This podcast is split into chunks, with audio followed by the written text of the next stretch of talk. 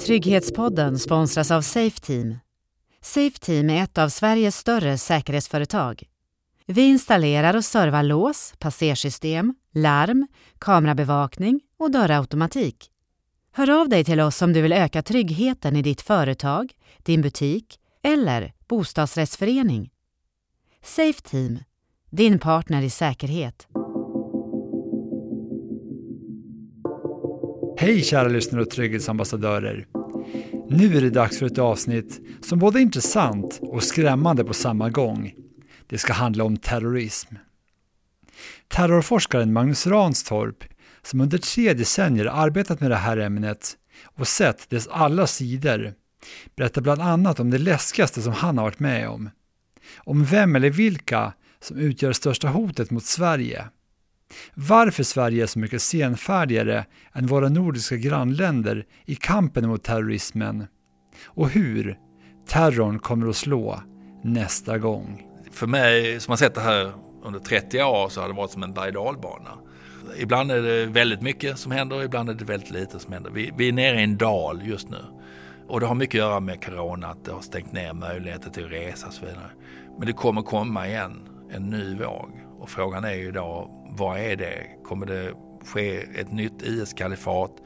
Kommer det vara nya individer som sympatiserar och ansluter sig till det och kanske gör något, något sånt dåd?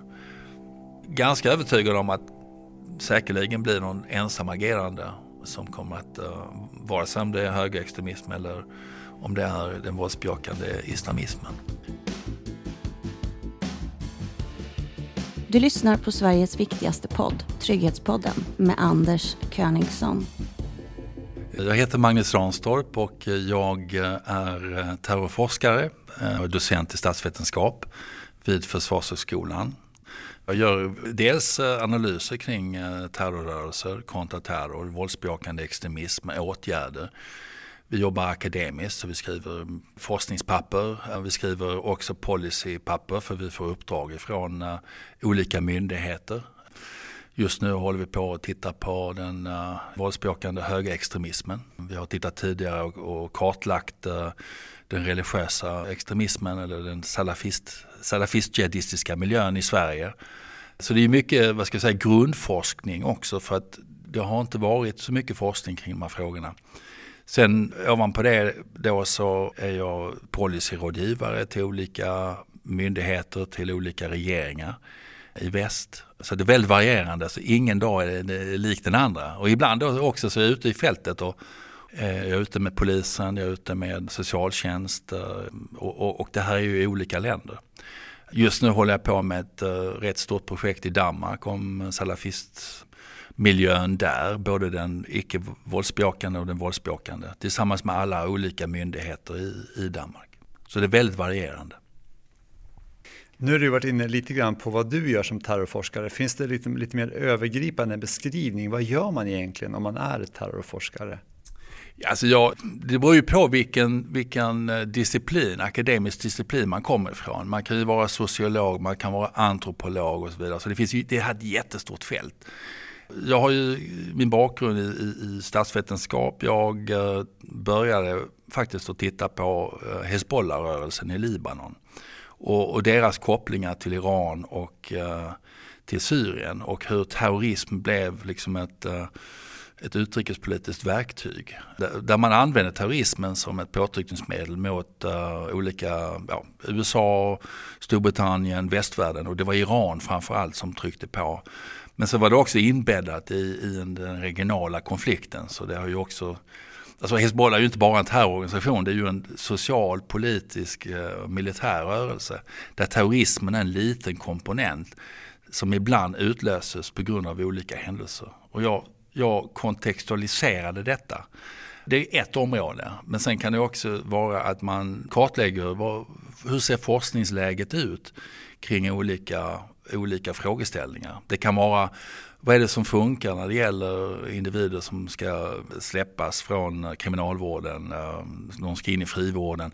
Vad är det som funkar när du släpper någon som har varit dömd för terrorbrott? Så det, det handlar väldigt mycket om interaktion mellan den akademiska världen men också praktikervärlden och eh, policyvärlden. Och det, här, det är ett väldigt stort fält att kunna kartlägga detta men också kunna värdera vilka åtgärder, vilken information är värdefull. Det beror helt på uppgiften som ställs. Handlar det om väldigt högupplöst material så är Sverige ganska tacksamt på grund av att vi, vi har tillgång till offentlighetsprincipen och vi har ju också tillgång till material som vi, inte finns i andra länder. Exempelvis förundersökningsprotokoll. Om man orkar läsa alla de tusentals sidor som när det gäller Akilov eller när det gäller andra terrorfall, gamla terrorfall som har varit i Sverige. Hur nära samarbete har ni med polisen och säkerhetspolisen? Alltså vi, vi är oberoende men vi har konstant dialog med de här myndigheterna. Dels har det att göra med att den enheten jag är verksam inom, Centrum för asymmetriska hot och terrorismstudier, vilar också ett ben på underrättelsestudier och informationsoperationer. Sen har vi i mitten terror kontra terror. Nej, vi, eh, vi pratar med dem kontinuerligt. Eh, vi eh, känner ju folk också som jobbar i de här myndigheterna. Så att, vi är också säkerhetsklassade. Vi har kanske lite mer förmåga att kunna förstå känslig information men också att hantera den. Men också att, att kunna ge ett perspektiv på frågeställningar som de operativa myndigheterna kanske inte alltid har tid med. Det är ju där vi har vår styrka, vi kan sätta det här i ett kontext. Vi, kan, vi är som ett kartotek av informationsbitar som eh, vi fogar samman, som vi analyserar men också som vi kan ge perspektiv på som man kanske i en operativ verksamhet inte har tid med eller kanske glömmer. Så att vi har ju, jag har ju hållit föredrag för alla möjliga olika säkerhetstjänster under, genom årens lopp. Jag menar, det är allt från den franska säkerhetstjänsten till den amerikanska till eh, brittiska till eh, tyska till uh, även säkerhetstjänster i Mellanöstern. Men det beror på vad det handlar om för någonting. Så att vi känner den världen, så vi vet hur de jobbar, vi vet vilka utmaningar de står för. Men vi är också så att vi är oberoende och anser vi att de är fel ute i olika frågeställningar så, så kritiserar vi dem också. Så att vi har ju mycket mer öppen roll än någon som kanske jobbar på insidan. Att kunna ge det här kontextet eh, och det blir ju ofta när allmänheten hör talas om oss så är det ju ofta när vi ska kommentera någon terrorhändelse eller någon terrorincident eller ja, några åtgärder som man har gjort. Både i Sverige men också internationellt. Hur kom det sig att du ville bli terrorforskare då? Ja, det, jag tror det är många olika frågor. Jag menar rent eh, personligt sett så, och jag berättade lite grann om det under mitt sommarprat.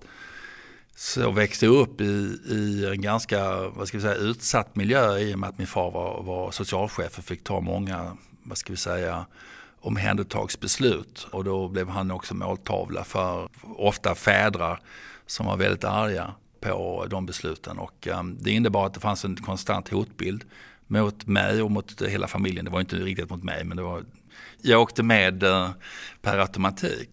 Men sen var det också så att det, här var ju också en väldigt speciell tid. Jag åkte till USA rätt eh, tidigt och eh, 1979 så hade vi den iranska revolutionen. Vi hade precis kommit ur liksom 68 rörelsen och de, ja, den vänstervåg som protesterade mot eh, vad ska jag säga, USAs eh, övergrepp i Ostasien. Jag minns att jag skrev ett papper om uh, The Weatherman i USA, det vill säga en terrorgrupp i USA som som bombade olika, vad, vad man kallar för den, det militärindustriella komplexet. Och, så delvis var det sociala rörelser som kunde mynna ut i terrororganisationer. Men sen var det också Mellanöstern som jäckade och eh, jag ställde mig väldigt enkla frågor. Eh, om det här är, alltså det blir väldigt stor sprängkraft för, och, och ett problem för västvärlden. Här har vi ett fåtal individer, de utmanar genom sina våldsdåd, genom kidnappningar, gisslantagningar och så vidare. Och det försätter olika stater i problematiska sitsar. Hur kommer det sig att de inte förstår de här aktörerna bättre än vad de gör? Eller varför paralyseras de hela tiden? Och det börjar med en sån enkel fråga. Att kan jag kartlägga detta? Och då måste vi också komma ihåg att det här var en tid innan internet. Jag är rätt stolt över det faktiskt. Jag är rätt stolt över att ha kartlagt Hezbollah, en rörelse som är rätt komplex, inte bara terror. Det mesta är inte terror. Det, andra. det här är en militant shia muslimsk organisation i Libanon som verkar inom ett inbördeskrig. Och jag, jag lyckades faktiskt kartlägga den organisationen så pass väl att när jag nu tittar tillbaka 25 år tillbaka så, så stämmer väldigt mycket av den informationen. Och då fick vi fysiskt hämta in informationen. Det gick inte att surfa sig fram. Du fick sitta med microfish och du fick åka till Mellanöstern och intervjua. Du fick, du fick eh, titta i arkiven. Och det tyckte jag, fortfarande tycker jag det är väldigt spännande att gräva i frågeställningar. Och det gav också pusselbitar. Så hela min 30-åriga karriär har varit att lägga pussel. Analytiska pussel som är ofta kanske tredimensionella och som är i ständig rörelse, som inte är konstanta. Jag brukar säga när man brukar säga att du är expert på, på någonting, ja, jag känner att man kanske är en ständig student. Där du lär dig hela tiden, där du bygger på, du utmanar dina egna ja, analytiska bilder. Så det, det, det, är eh, ett spännande jobb. Jag känner att jag, det är rätt privilegierande också för vi jobbar ju akademiskt men vi också jobbar nära policy. Så att ena dagen kan man träffa inrikesministern, andra dagen kan man träffa en EU-kommissionär. Nästa dag kan du vara och föreläsa för en säkerhetstjänst. Eller så kan du sitta i en rättegång, terrorrättegång, där du är sakkunnig. Och varje erfarenhet blir ju en erfarenhet men det blir också, det blir också en informationsbit som du kan lägga väck. Jag kommer ihåg det men ingen annan kommer kanske ihåg de här händelserna som flyter förbi. Och så är ju livet. Det var intressant det här du nämnde med varför stater blir paralyserade. Vi tänkte vi ska återkomma till den frågan lite längre fram. Men först tänkte jag prata lite grann om det här som du också nämnde, det här sommarprogrammet som du hade förra sommaren som var väldigt intressant, så kan man rekommendera. Då berättar du om en rad händelser som rör terrorism som du har varit med om i bland annat Nordirland, Mellanöstern, USA och Danmark. Du har alltså upplevt en hel del. Vad är det läskigaste du har varit med om i ditt liv? Oj, um, ja, um, läskigaste. Jag, jag, tror faktiskt att när jag höll på med uh, att vara budbärare mellan Hezbollah och Israel så tror jag det läskigaste var när jag kom tillbaka vid, vid, en tidpunkt så, så visste inte, alltså då hade jag åkt in till eh, Dahia, södra förorterna i Beirut till Hezbollah. Jag hade en fixer som väntade i en bil där nere. Jag hade gett ett besked till individer som skulle veta vad den sista, sista platsen och vem jag träffade. Men när jag träffade den här personen så visste inte jag vad som skulle hända med mig. De skulle komma in beväpnade eh, eller om han skulle komma in och föra samtalet. Jag tror det var lite hjärnspöken. Men uh, det var rätt läskigt. Visserligen trodde inte jag att någonting skulle hända men det var ett sånt ögonblick. Vad var det som hände då när du väl träffade de här personerna? Hur gick det? Nej, det, det gick jättebra. Jag menar, det, det, börjar ju så när jag åker in dit med, med min fixer som, som då transporterar mig dit, väntar och ska köra mig därifrån. Det finns ingen taxi man kan ta därifrån. Så jag vet att det finns en, en person där. Men, men när det börjar då med att de knackar på rutan med en pistol och jag sen leds in i ett möte och, och, där du ska träffa ledningen för Hezbollah och de vet att du har varit i kontakt med Israel då vet du inte om du, om du kanske blir en av brickorna i spelet eller, eller vad som kommer hända, hur de kommer reagera. Och det, det har varit lite läskigt vid vissa tillfällen. Det har också förekommit andra incidenter men jag har svårt att prata om dem nu. Det är kanske någonting som man kan få höra om längre fram när det finns möjlighet att berätta om det. Det här med terrorism är uppenbarligen komplext och jag tänkte ställa en fråga här som rör vad egentligen terrorism är. I mars i år skedde en massskjutning i provinsen Nova Scotia i Kanada där en ensam gärningsman mördade 22 personer och det betecknades inte som ett terrordåd av de kanadensiska myndigheterna.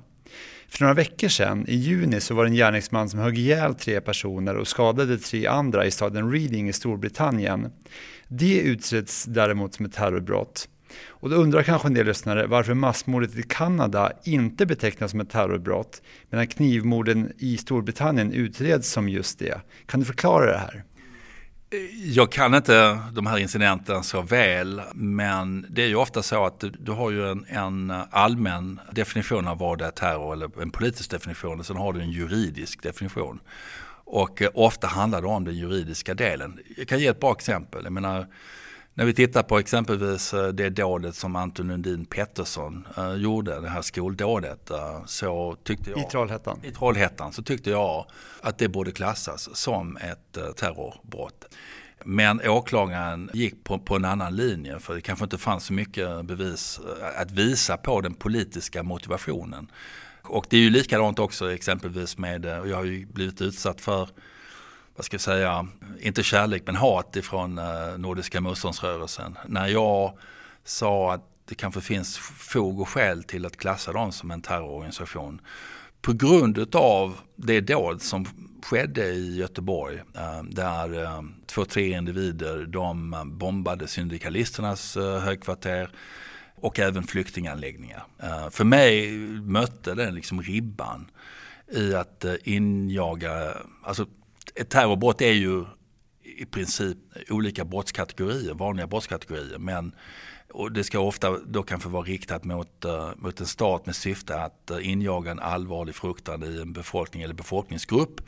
Eller att få en stat att göra någonting eller avstå från att göra någonting. Eller att allvarligt grundläggande destabilisera de ja, grundvalarna i samhället.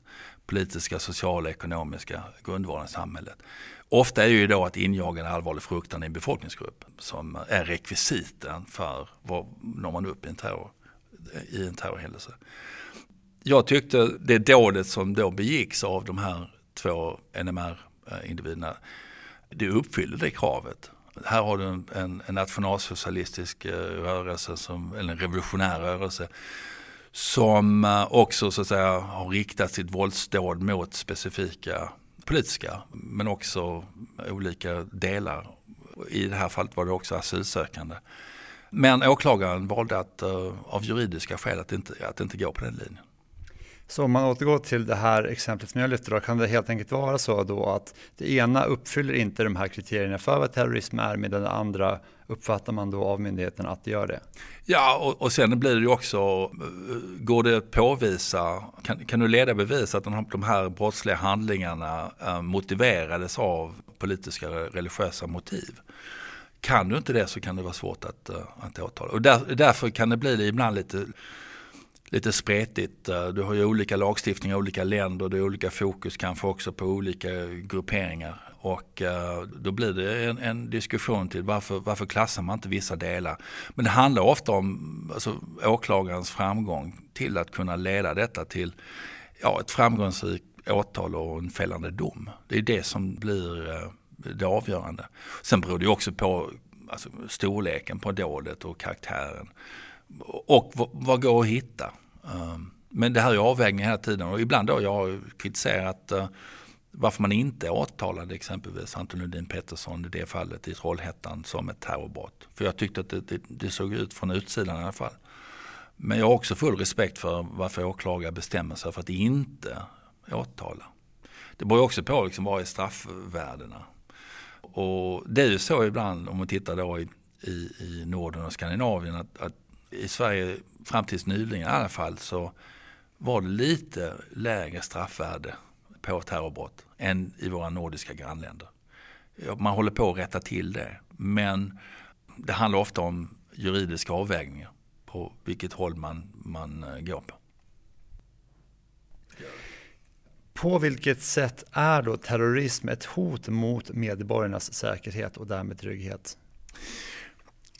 Det ett kort, kan vara ett kortsiktigt hot. Det vill säga att det kan vara så oförutsägbart när någonting kommer att inträffa. Att, uh, det är därför terrorismen också sprider skräck. Eh, att det kan ju hända när du är ute och, och ska handla att uh, någon kör en lastbil ner för Drottninggatan. Du vet ju inte när den ska hända och hur du kommer bli utsatt för det. Så att, på så sätt så kan det ju ofta i, i när, nära tid när de här dåden sker så utmanar de ju ja, vanliga personers rädsla. Och. Eh, men sen finns det ju liksom ett, ett längre perspektiv i att det kan ju antingen vara som ett led i en större rörelse som vill skapa polarisering i samhället.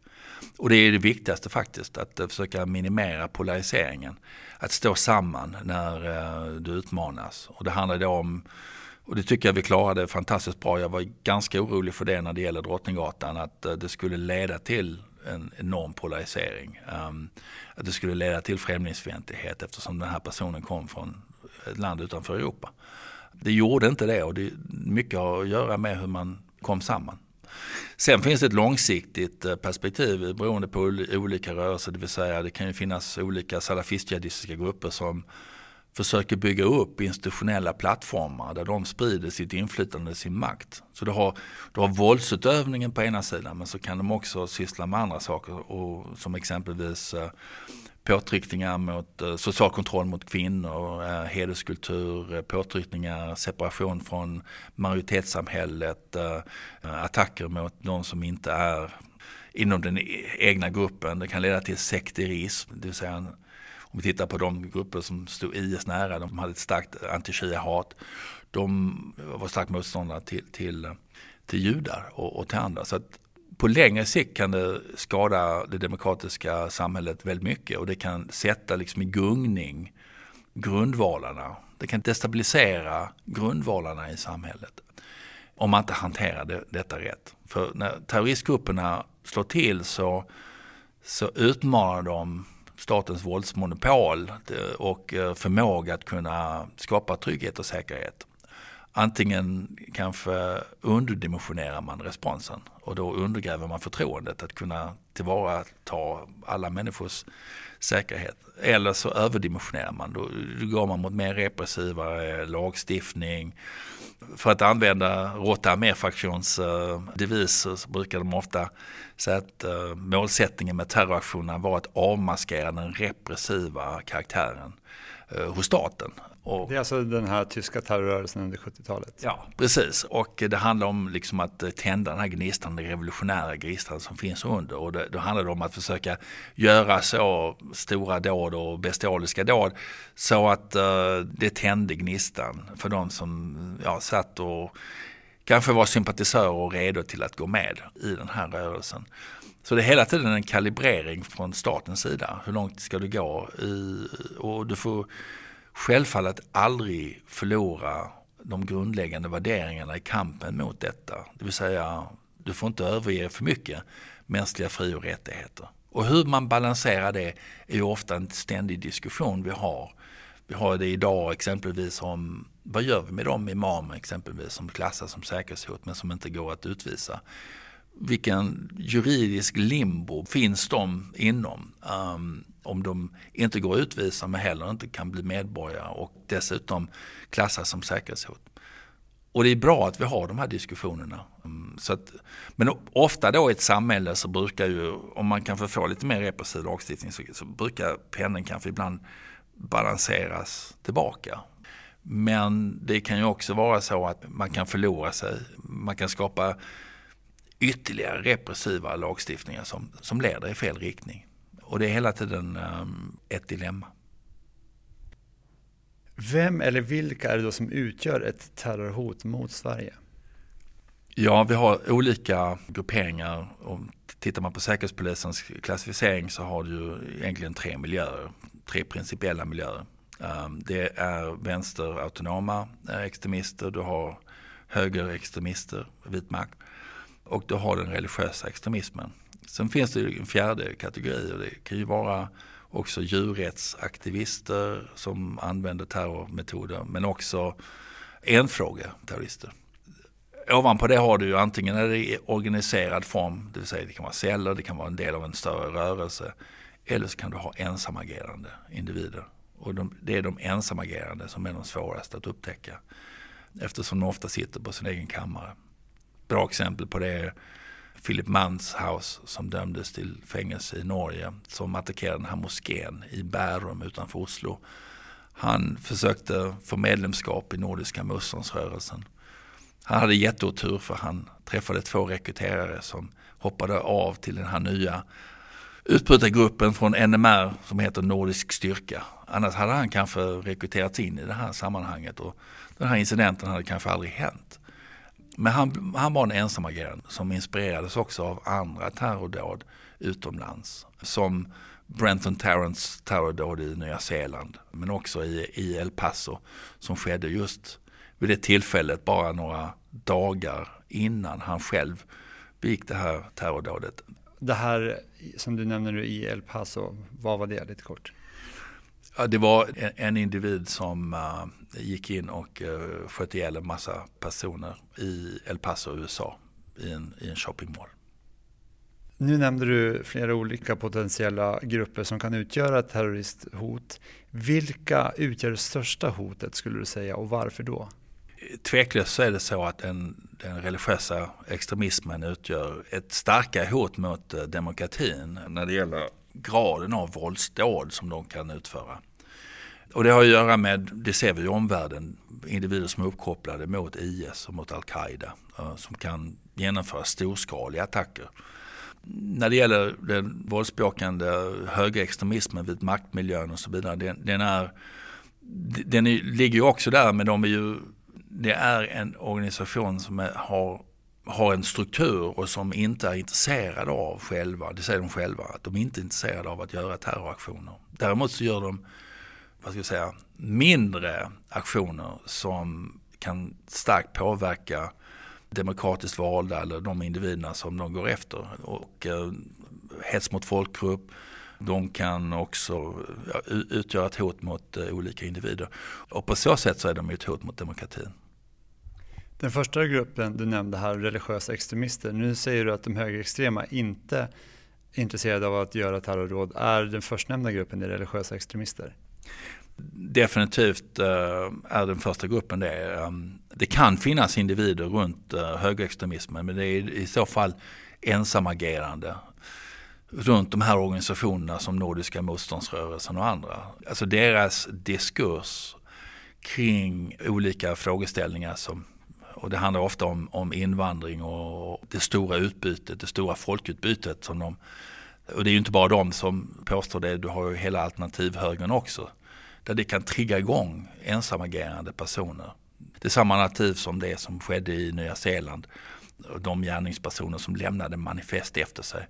Så det finns liksom en, en ideologisk propagandamässig diskurs som kan trigga igång individer till att göra väldigt uh, fruktansvärda dåd. Framförallt mot muslimer och eh, mot invandrare. Så att jag vill ju inte borträkna den här vit makt och högerextremismen. Men om man tittar på de organisationer som finns där, de tror jag inte i närtid skulle få för sig att göra ett sånt större terrordåd. Utan det är individer runt omkring eh, miljön. När det gäller den religiösa extremismen, där har du ju strukturer som har byggts upp under, under en ganska lång tid. De vi visar ju det i vår salafiststudie 2018 att det fanns en ganska betydande miljö i detta. Och, och Säkerhetspolisen året efter de gick ju på de här ska säga, de sex personerna, fyra imamer och två personer kopplat till den här miljön som klassades som eh, ett hot mot rikets säkerhet och, och som de har försökt få utvisade ifrån Sverige i den här miljön så, så finns det personer som har både motivation och förmåga till att genomföra olika attentat mot eh, samhället. Ofta uppkopplade mot andra rörelser utomlands som IS eller Al-Qaida. Och vi har haft en stridström av sådana här personer. Och terrorismen är ju ofta en spegel av samhällsutvecklingen. Vad är det som sker i vår omvärld och så vidare. Och det kan få väldigt uh, stor sprängkraft när omvärldsskeenden kan motivera och trigga igång individer och rörelser till att begå olika terrorattentat.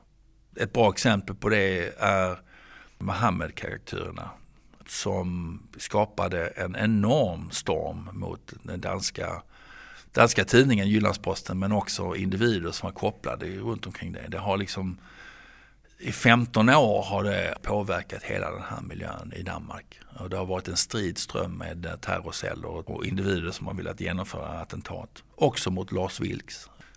Så det ligger hela tiden där den här miljön som är transnationell. Men vad vi märker då i ett europeiskt sammanhang är att högerextremismen, framförallt de här ensamagerande, de blir mer connectade men också mer farliga. Så vi märker i ett antal länder så har man faktiskt klassat högerextremismen på samma nivå som den våldsbejakande islamismen. I Norge exempelvis, i Storbritannien, i Tyskland. Så, så att det är svårt att mäta det här för det, det kan ju mynna ut i olika typer av, av våld. Jag skulle vilja säga att det som tar upp säkerhetstjänstens mesta tid just nu är ju exempelvis eh, den, den växande uh, högerextremismen. Högerextremismen inom militärmakten i, uh, i Tyskland. Men också en transnationellt nätverk som finns där som är väldigt, väldigt aktiv. De här andra du nämnde, vänsterextremister och djurrättsaktivister. I förhållande till de andra, vilket hot utgör de när det gäller risken för terrorism?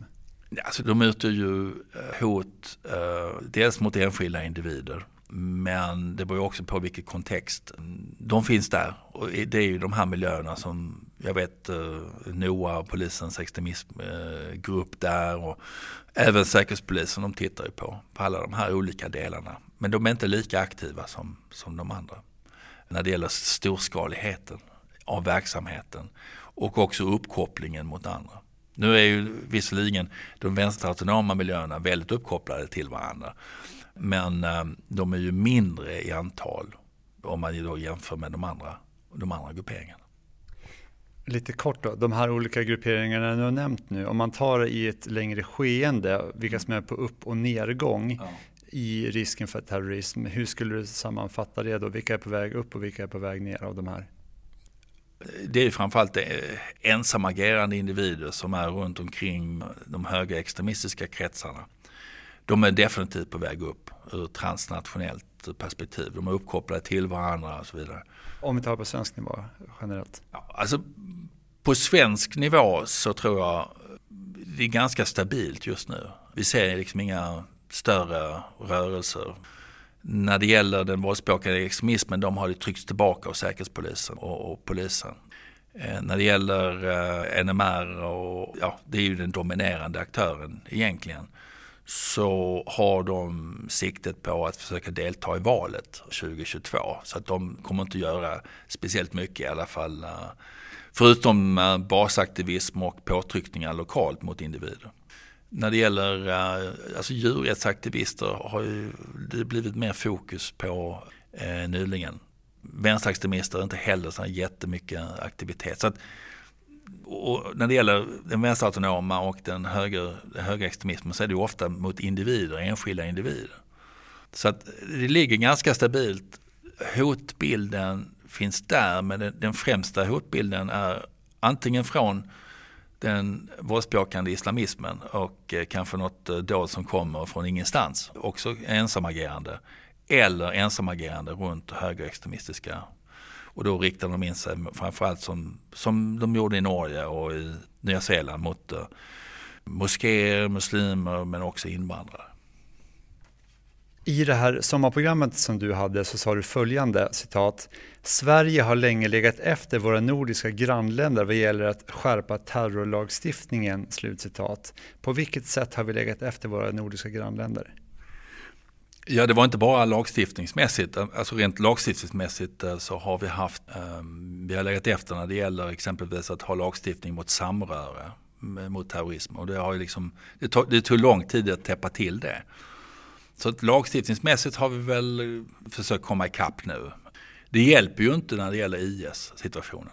Däremot så har ju våra grannländer Danmark och Norge, de har ju lagfört personer som har varit nere och stridit för IS. Så där låg vi efter i, i, den konkreta situationen. Men man kan inte bara lagstifta sig ur den här problematiken utan måste ha ett helhetsgrepp. Du måste ha välfungerande förebyggande verksamhet. Det var framförallt där jag har i den offentliga debatten varit eh, ganska eh, öppenspråkig eh, när det gäller att jag såg att det inte fungerade. Och det blev ju också ganska tydligt när Alice Bah Kuhnke som var den ansvariga ministern, hon kunde inte svara på vad man gjorde i olika städer. Och eh, jag tycker att man hade under längre tid noll koll på vad man gjorde. Det vill säga, Vi har ju nationell expertis men vi har svårighet att trycka ner det ut i kapillärerna beroende på att vi har självständiga oberoende kommuner. De måste jobba med de här frågeställningarna. Och det var ju därför som vi föreslog att man skulle skapa liksom en, det som idag är Center mot våldsbejakande extremism. Ett mellanting då som kan hjälpa och stötta kommunerna i det här arbetet. Ta den här nationella expertisen och, och vara en motor i hela den. Det var idén från början men det funkade inte för du hade eh, ganska svagt eh, ledarskap men också så eh, var ju inte det här, alltså det fanns ett politiskt motstånd till att prata om de här frågorna i Sverige. Eh, jag vet ju själv, jag har ju själv eh, varit mitt i stormen kring att eh, det, det, gick ju inte att prata med om, om våldsbejakande islamistisk extremism av olika skäl. Och det var framförallt den, i den offentliga debatten så hade du, ja, du hade den identitetspolitiska diskursen aktivismen som la en våt filt över hela debatten. Vi såg det i Rosengårdsrapporten, vi såg det som vi gjorde 2009. Vi såg det ja, ända fram till eh, IS uppstod. Då liksom gick det inte längre att neka att här fanns ett problem med den religiösa extremismen. Vi var också väldigt enögda. Vi tittade, vi tittade ju bara, vi hade liksom en, en bindel för ena ögat. Vi tittade bara mot högerextremismen. Och, och den är ju viktig i sig. Men det blir ju aldrig någon verkstad längst ut i linan. Jag menar, om man ställer sig frågan idag, hur mycket har vi tryckt tillbaka högerextremismen? Hur har vi lyckats i den kampen på det lokala planet? Då skulle jag säga att de har starkare position idag än de har haft eh, på länge. Nu har de ändrat taktikspår men vi fick ingen verkstad och det, där måste jag säga att det ser jag i de andra nordiska länderna. Vi har jobbat länge med eh, Danmark, även Norge i de här frågorna. Så det, det var ingen teoretisk kritik. Jag såg det själv och vi såg också det utifrån vår utsiktsplats i EUs RAN-nätverk där vi möter praktiker över hela Europa i olika städer. Och här tycker jag att Sverige har varit uh, väldigt, uh, det har varit mycket snack och extremt lite verkstad. Och eh, fortfarande idag.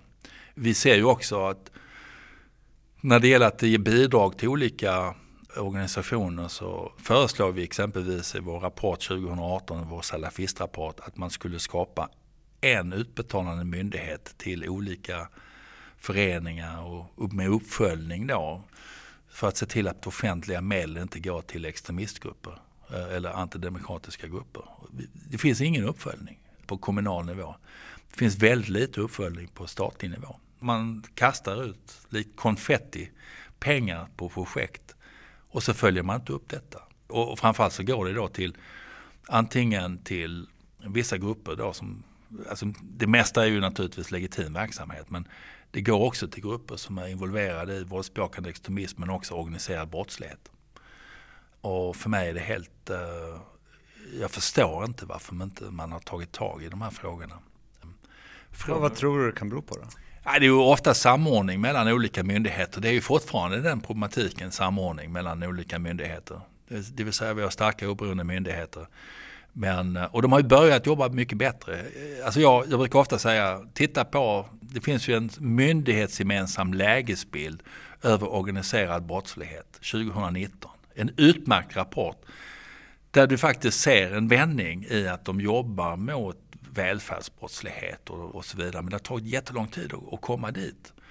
Och alla åtgärder som behöver implementeras, om man läser längst bak i den rapporten, så finns det faktiskt rekommendationer som myndigheterna vill se för att det ska kunna bli bättre. Vi har haft en sekretesslagstiftning som gjort det omöjligt att, eh, eller inte omöjligt, men har försvårat mellan socialtjänsten och polisen. Nu har man löst ut det.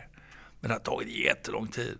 Och det här borde man liksom ha satt sig ner redan ja, mitten på 2000-talet och liksom löst ut vissa av de här delarna.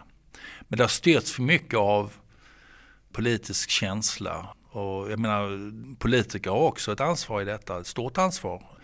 För ofta har man kanske inte velat röra, det har varit lättare att ta i högerextremismen. Dels för att det finns ett ganska synligt problem. Men man vill inte ta i, i religiösa, eller ja, den våldsbejakande islamismen och så vidare för att man vill inte stöta sig heller med ehm, minoritetsgrupper. Du vinner inga val på det. Du förlorar nästan när du börjar ta i de här frågorna. Ett sådant exempel är ju Ann-Sofie Hermansson som tog ställning mot hederskultur och mot våldsbejakande extremism och så vidare. Och det har blivit ett jäkla liv. Och till slut så fick hon, av kanske andra skäl, avgå. Men uh, du, du vinner ingenting med att ta i de här frågorna. Och det, Vem är hon för den som inte känner till det? Ja, hon var ju kommunalråd i Göteborg. Och uh, hon har ju också blivit uh, åtalad för uh, förtal med hatbrottsmotiv. Vilket hon vann i tingsrätten och nu kommer en andra omgång i, i hovrätten. Så att när man jobbar med de här frågorna också så är det ju inte liksom ett vakuum där du bara jobbar uppemot de här olika individerna i ofta kanske särskilt utsatta områden. Det fylls av någonting. Det finns, eh, det finns ett skäl till varför det är särskilt utsatta. Det finns parametrar, socioekonomiska parametrar. Det finns också normativa påverkanssystem. Jag menar, jag vet den här boken som är väldigt populär, vi kan rekommendera Johanna Lernebys eh, Familjen. Alltså den här familjen kände vi till redan 2012-2013. Alla pratade om familjen. Det finns många olika familjer. Och att förstå det här med klanstruktur. Det är alltså den här eh, som handlar om förorterna i Göteborg, Angered och så vidare, familjen Kahn. Det stämmer. Och eh, som har ett eh, stort våldskapital och utöver, alltså alla måste förhålla sig till eh, den här familjen. När vi var i Angered 2012-2013 så så sa de ofta att eh, jag menar, resten av befolkningen som är hedlig och bara vill ha ett normalt liv, de, de hålls social gisslan av antingen familjen eller våldsbejakande islamister. En väldigt liten grupp kan ha en jättestor påverkan lokalt sett. Och hur, hur liksom tacklar vi de här strukturerna? Och problemet är idag att man måste stressa vissa av de här miljöerna också. Du kan inte bara låta dem, man kan inte bara vara reaktiv utan du måste också jobba. Och då, nu har man ju börjat göra detta på ett väldigt bra sätt. Det beskrivs också i, i boken hur man jobbar liksom tillsammans mot olika strukturer. Och det borde vi också gjort mycket, mycket tidigare. Att uh, jobba liksom konkret problemlösande uppemot uh, specifika problem. Och det är det jag har sett i andra länder när man jobbar förebyggande i att man släpper ju inte de här frågorna. Man har hembesök. Det kommer en polisman och en socialtjänsten knacka på hos återvändare och de som kommer tillbaka för att göra riskbedömningar och göra men allt är ju inte dåligt i Sverige, jag vill bara säga det också. Vi har liksom en bra säkerhetspolis, vi har en bra polis som jobbar väldigt kompetent. Vi har bra myndigheter som jobbar mot detta. Jag är imponerad också med arbetet inom kriminalvården. De jobbar evidensbaserat, det finns planer för individer. Där, där tycker jag verkligen Sverige kan slå sig för bröstet när det gäller hur hanterar man de här extremisterna och så vidare. Så det är inte bara doom and gloom, det, det finns också liksom ljuspunkter. Vi, vi, gör bra saker också. Men där, där det ska kritiseras är just att vi har, eh, vi har varit senfärdiga. Vi är ofta rädda för vår egen skugga när det gäller att diskutera de här frågorna. Och, och där har jag kanske ett annat perspektiv för att jag inte lika rädd som andra på grund av att jag har varit ute internationellt under en längre period där du kan prata öppet om frågeställningarna. Det tycker jag är ett stort underbetyg i att man måste kunna diskutera sakligt om samhällsutmaningar utan att man kör ner i diket. För har man inte en sund, bra debatt så kan man heller inte lösa de här problemen. Problemet vi har idag är dock att vi har social media vilket gör att vi har en fragmenterad mediabild. Vilket gör det svårt att ha en gemensam bild över olika frågor. Och det tror jag är en av de största utmaningarna när det gäller stater och andra som utövar påverkan mot olika grupper för att söka destabilisera, skapa turbulens, skapa, söka utmana sammanhållningen, söka sätta beslutsfattare ur balans det här med att saker och ting inte har kunnat debatteras som du nämner, är det en viktig anledning till att våra nordiska grannländer har varit mer framgångsrika och legat före Sverige i det här arbetet? Jag tror de har också jobbat mer platt. De har jobbat mer decentraliserat. De har jobbat mer problemlösande. Jag eh, fick ansvaret att eh, leda Köpenhamns stads eh, arbete mot att ta fram en antiradikaliseringsplan. Och det var ju framförallt mitt under den här terrorincidenten som skedde och jag var på plats också och det fick en helt annan liksom, politiskt tryck i frågan. Men på sex månader så fixade vi fram en plan och de har jobbat och de fick en rejäl budget för den planen och de har jobbat efter den planen eh, sedan dess. Så en helt annan liksom problemlösningsförmåga. Men också det här med eh, den offentliga debatten. Det har slagit en rejäl knut på varför vi inte kommit längre. Vilket kort råd, om du kan ge ett kort råd, skulle du vilja ge till svenska politiker och makthavare för att vi i Sverige ska bli bättre och kunna komma upp i samma nivå som våra nordiska grannländer? Jag skulle vilja säga att uh, titta på de nordiska grannländerna, hur de, hur de arbetar konkret, framförallt på det förebyggande planet. Uh, vi måste också ta tag i, i offentliga medel som går till olika eh, organisationer. Vi ska ha uppföljning, vi ska ha transparens. Uh, och eh, sen tycker jag att alltså det finns jag har ju ofta dragningar åt politiker och andra. Vad är det som händer i vår omvärld? Hur tacklar man de här frågorna? Och, eh, och, ofta är det som så att vi, vi vet ju liksom inte vad som sker utanför våra gränser. Och där tycker jag att politiker bör ta och söka mer kunskap utanför landet. Och eh, satsa också mer på forskningen. Eh, jag menar vi, det här är ju stora samhällsutmaningar men hittills har ju exempelvis Vetenskapsrådet inte gjort någon stor satsning. Och då måste ju politiken till för att eh, Ska vi komma till bukt med eh, vit makt och högerextremismen och så vidare, ska vi komma till bukt med de här andra problemen, då måste man också forska kring frågorna och då, där har vi inte haft en rejäl finansiering som gör att vi kan eh, ja, ta tag i frågan. Om vi tar det mer globalt då, vem eller vilka bedömer du är det som utgör det största terrorhotet i nuläget? Det är ju två grupperingar, antingen den våldsbejakande islamismen och då handlar det mycket om att IS fortfarande breder ut sig, framförallt i Sahelområdet, eh, ända ner till Mosambik, östra Afrika. Mm, ja, i princip var det finns konflikt så har IS närvaro. Även också nere i sydöstra Asien finns de. Ingen jätte, men de finns där och de utgör fortfarande problem. Al-Qaida inte heller uträknat. Så jag menar, mycket är liksom uppkopplat till Mellanöstern, Syrien eh, men även andra länder där de har en närvaro. Och sen har de ju också naturligtvis tentakler in mot eh, Europa, i Europa och i väst. Sen det som kommer allt mer och mer är ju den växande högerextremismen och vit makt, men framförallt högerextremismen.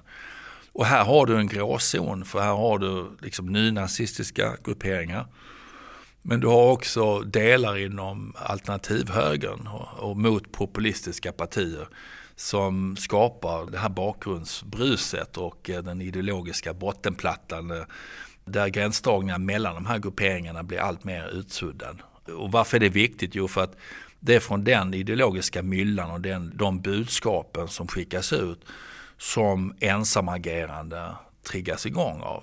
De triggas igång av eh, av eh, en diskurs kring det stora folkutbytet, eh, hotet mot den egna identiteten. När man börjar prata om vithet och så vidare. Alltså det är jättesvårt det här för att det är fullt legitima frågeställningar som finns men det kan också mynna ut i att skapa polarisering och att eh, trigga igång individer som vill använda våld för sina politiska syften.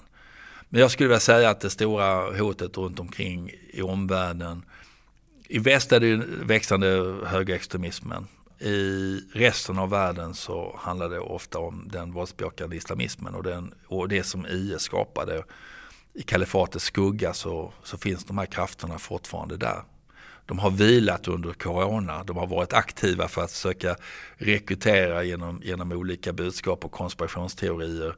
De har varit extremt aktiva men de har inte gjort speciellt mycket på grund av social distansering och att världen har varit i en lockdown. Så det har varit rätt lugnt för, för terrorforskare, för terrorister, eh, för alla. För det har inte hänt så många våldsdåd men det kommer att komma när världen går tillbaka mot det normala. Jag ska hålla den frågan i luften, vi ska återkomma lite grann till den mot slutet. Men jag tänkte fråga en annan sak först här. I en krönika i Expressen från 2017 så skriver Mats Larsson att det har skett ett stort antal terrordåd i Västeuropa under 2000-talet. Och det här var ju då skuggan av 2015-2016 när det skedde mycket terrordåd. Mm. Men inte ett enda i Östeuropa. Stämmer det här? Jag tror att, eh, nu har jag inte det framför mig, men, men eh, i Östeuropa har du haft eh, framförallt eh, högerextremistiska personer som har försökt begå dåd. Men det har varit väldigt lite dåd. Vi har också haft personer som har åkt till Ukraina till eh, högerextremistiska grupperingar. Azov-bataljonen och så vidare. Har vi även haft från Sverige. Men mycket fokus har ju varit österut mot Ukraina och den problematiken där. Men också högerextremismen har, har vuxit där. Det har inte mynnat ut i väldigt många dåd men det har, det har funnits försök till dåd. Och det har ju också att göra med att antingen har det inte varit attraktiva måltavlor men sen har det också inte varit fokus för de här olika grupperingarna som IS och Al-Qaida.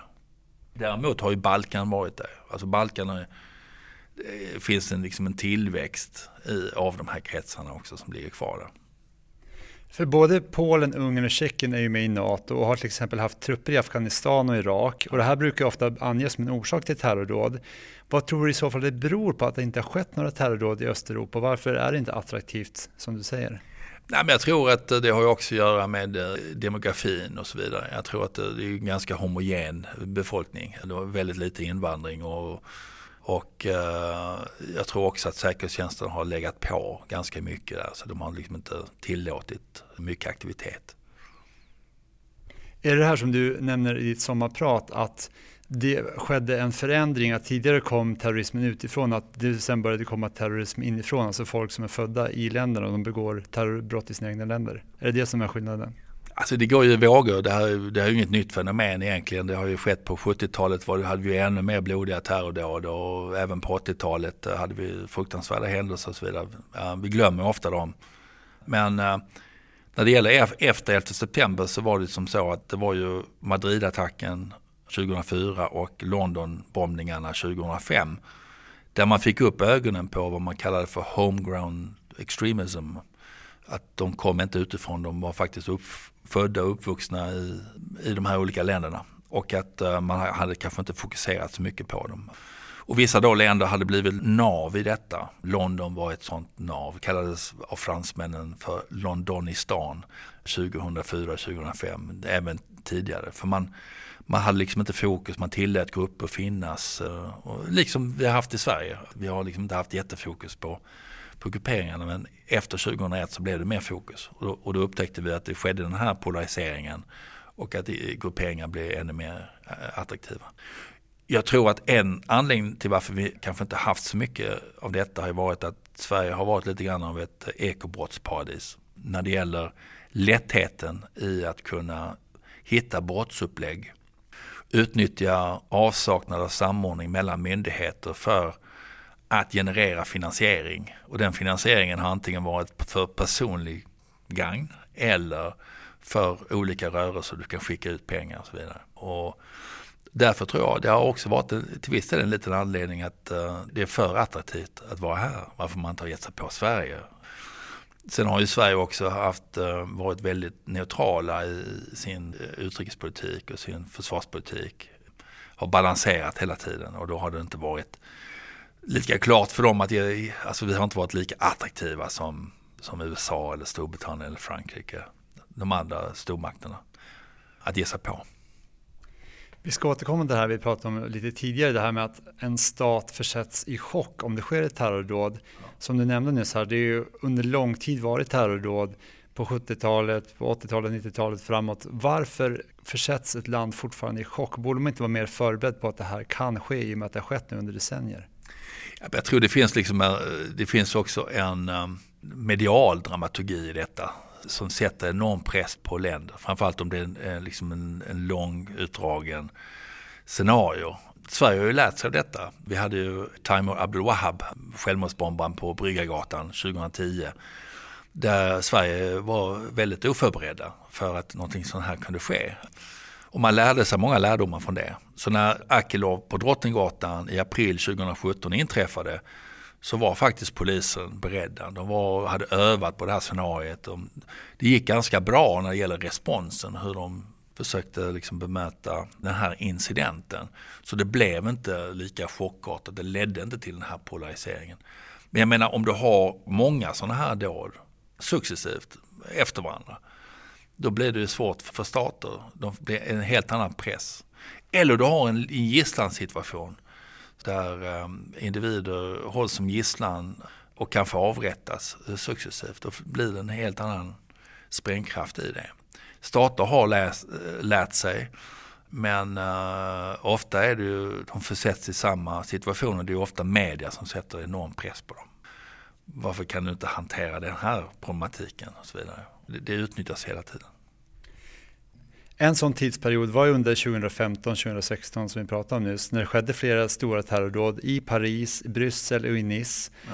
Och sen dess har det varit ett flertal andra terrordåd i Europa, bland annat det på Drottninggatan i Stockholm som vi har pratat om. De här har inte varit lika omfattande i antalet döda som de här 2015-2016. Men nu ska vi ta den här frågan som du lyfte och som vi höll i luften för en stund sedan. Kommer det att ske ett nytt stort terrordåd nu efter coronan? Och när tror du i så fall att det riskerar att komma? Oj, uh, jag, vill inte, uh, alltså jag vill inte spekulera när det kommer komma för det, det kommer utan förvarning uh, och det kommer när vi minst anar det. Men jag tror coronan har, har lett till en fördröjningseffekt. grupperna liksom är tillbakapressade. Men det kan komma stora dåd och, och det kan ju antingen vara något liknande dåd som Brenton Tarrant i Nya Zeeland att man ger sig på moskéer, man ger sig på invandrare och så vidare. Det finns en stor sannolikhet att någonting sånt kan hända igen.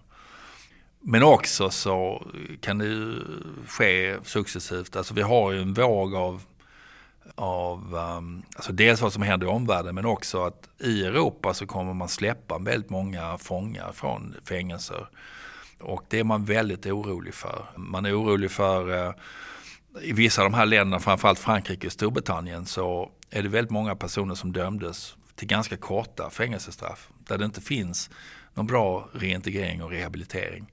Vi har ju sett vad det har resulterat i Storbritannien med knivdåd och, svärddåd i, London. Och eh, man är oroad eh, över just den utvecklingen. Så det, jag tror i kombination med, med de som släpps från fängelse ut i samhället, volymen av det gör att det blir ganska svårhanterligt. Ovanpå det så har du liksom radikaliserings och extremismdelen extremism-delen där individer fortfarande finns i de här lokala miljöerna och, och kan tänka sig göra någonting. Så att jag tror att vi är inne, liksom, för mig som har sett det här under 30 år så har det varit som en berg Ibland är det väldigt mycket som händer, ibland är det väldigt lite som händer. Vi, vi är nere i en dal just nu. Och det har mycket att göra med corona, att det har stängt ner möjligheter till att resa och så vidare. Men det kommer komma igen en ny våg. Och frågan är ju då, vad är det? Kommer det ske ett nytt IS-kalifat? Kommer det vara nya individer som sympatiserar och ansluter sig till det och kanske gör något, något sånt dåd?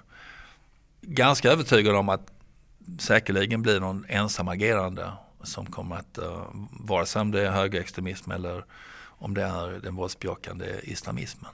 Men var det kommer att ske, när det kommer att ske, det går inte att, att förutspå.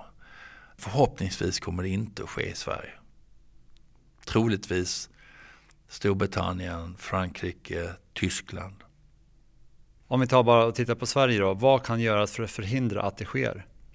Jag tror vi har tagit eh, en rad olika åtgärder eh, i relation till eh, att få en bättre så att säga, bild på vilka individer det här skulle kunna vara. Eh, dels är det ju signalspaningsmässigt. Vi har en fantastisk eh, FRA som är enormt respekterad i omvärlden. De ger ju liksom ögonen på det digitala rummet. Och sen är det ju ett lagarbete också. Så att eh, vi har det här lagarbetet.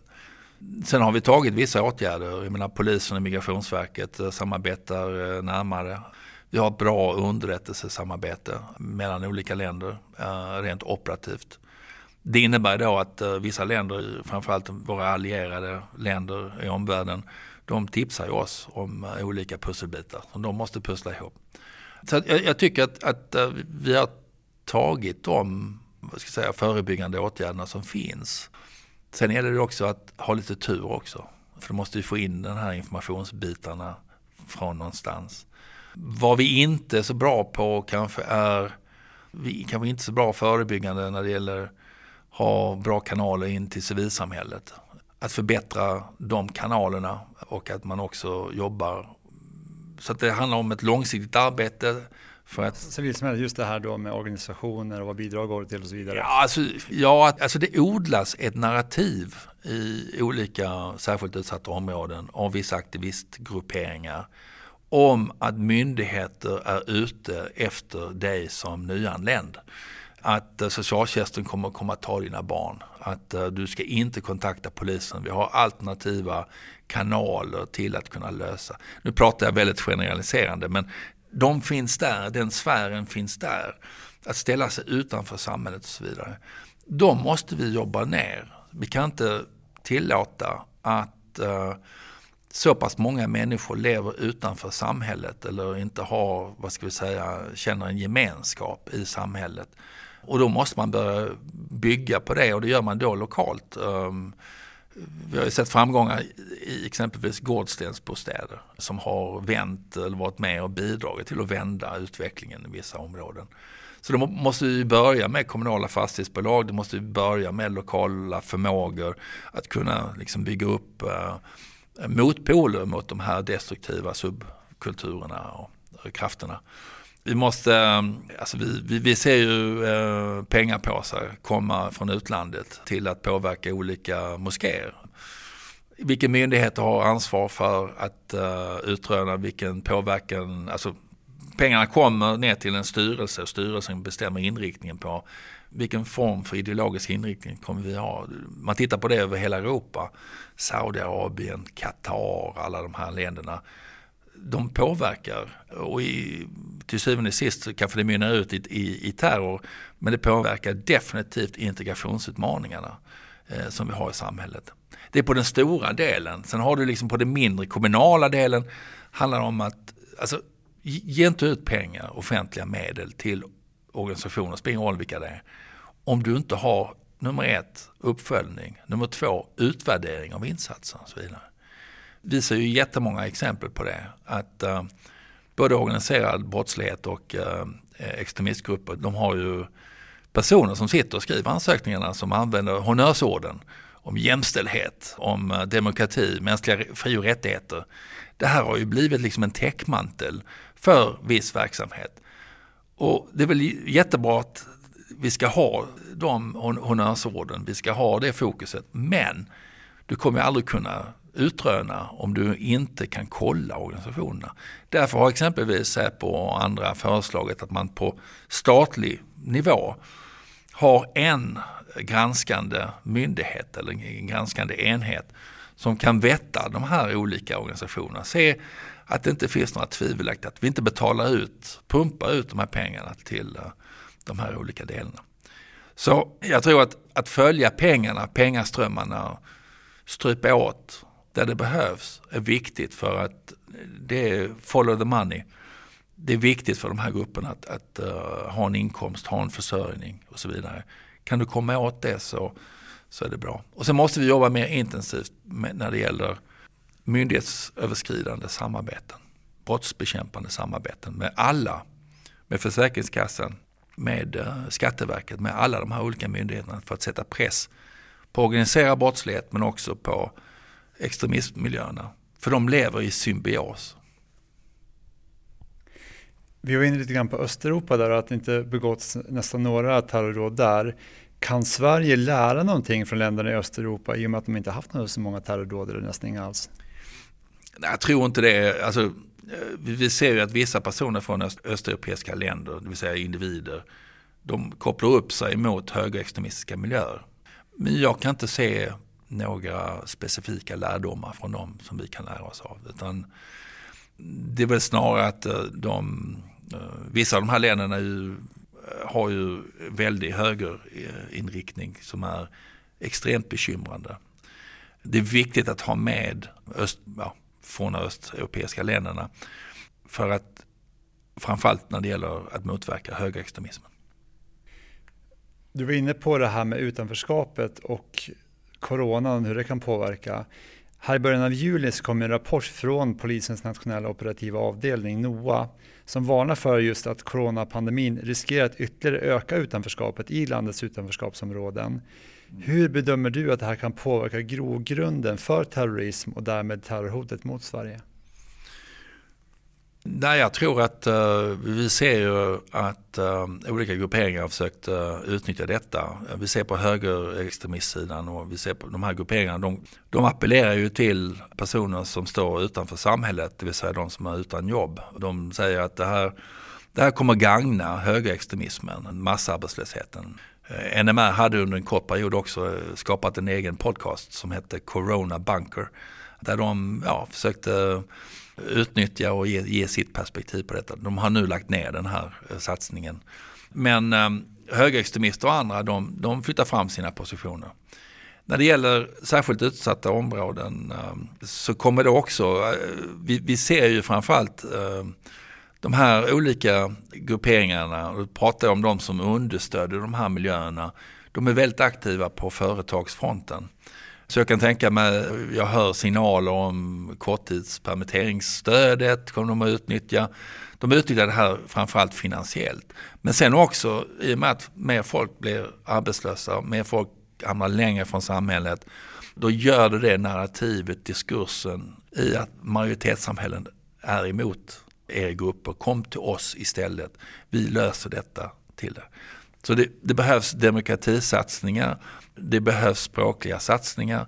Det behövs att skapa trygghet och säkerhet i områdena. Och det gör du ju bara genom att bygga successivt ut din närvaro. Istället för att flytta ut ifrån de här områdena ska man flytta in och vara där och sätta press. Men också ge morötter till alla de som sköter sig, vilket är majoriteten. Man måste snäva in så mycket som möjligt de här eh, skuggsamhället och vara på det och vara övertydlig politiskt också med att vi accepterar inte att ha parallella domstolar. Vi accepterar inte hederskulturen. Vi accepterar inte att ha våldsbejakande extremism. Vi bryr oss om alla ungdomar, alla barn. Att de får en framtid som är jämställd, som är trygg under trygga förhållanden. Men det är, det är ett långsiktigt arbete.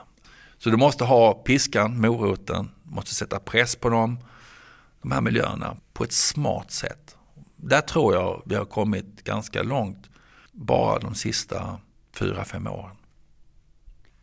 Slutligen, hur ser du på utvecklingen framåt i Sverige, i övriga västvärlden och globalt när det gäller terrorism?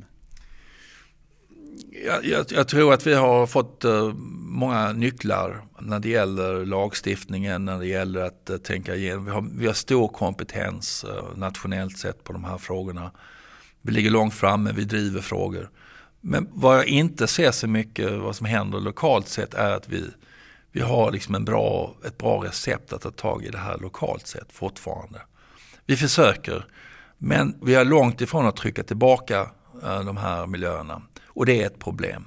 Så då har vi inte heller något vettigt, välfungerande avhopparstöd. Men mycket av de här frågeställningarna är upphäktade kring problematik, samhällsproblematik kring särskilt utsatta områden. Och om vi inte vänder den utvecklingen som vi ser så kommer vi få ökade problem med eh, extremism och eh, terrorism i förlängningen. Du har hört ett avsnitt av Trygghetspodden. Fler avsnitt finns på trygghetspodden.se.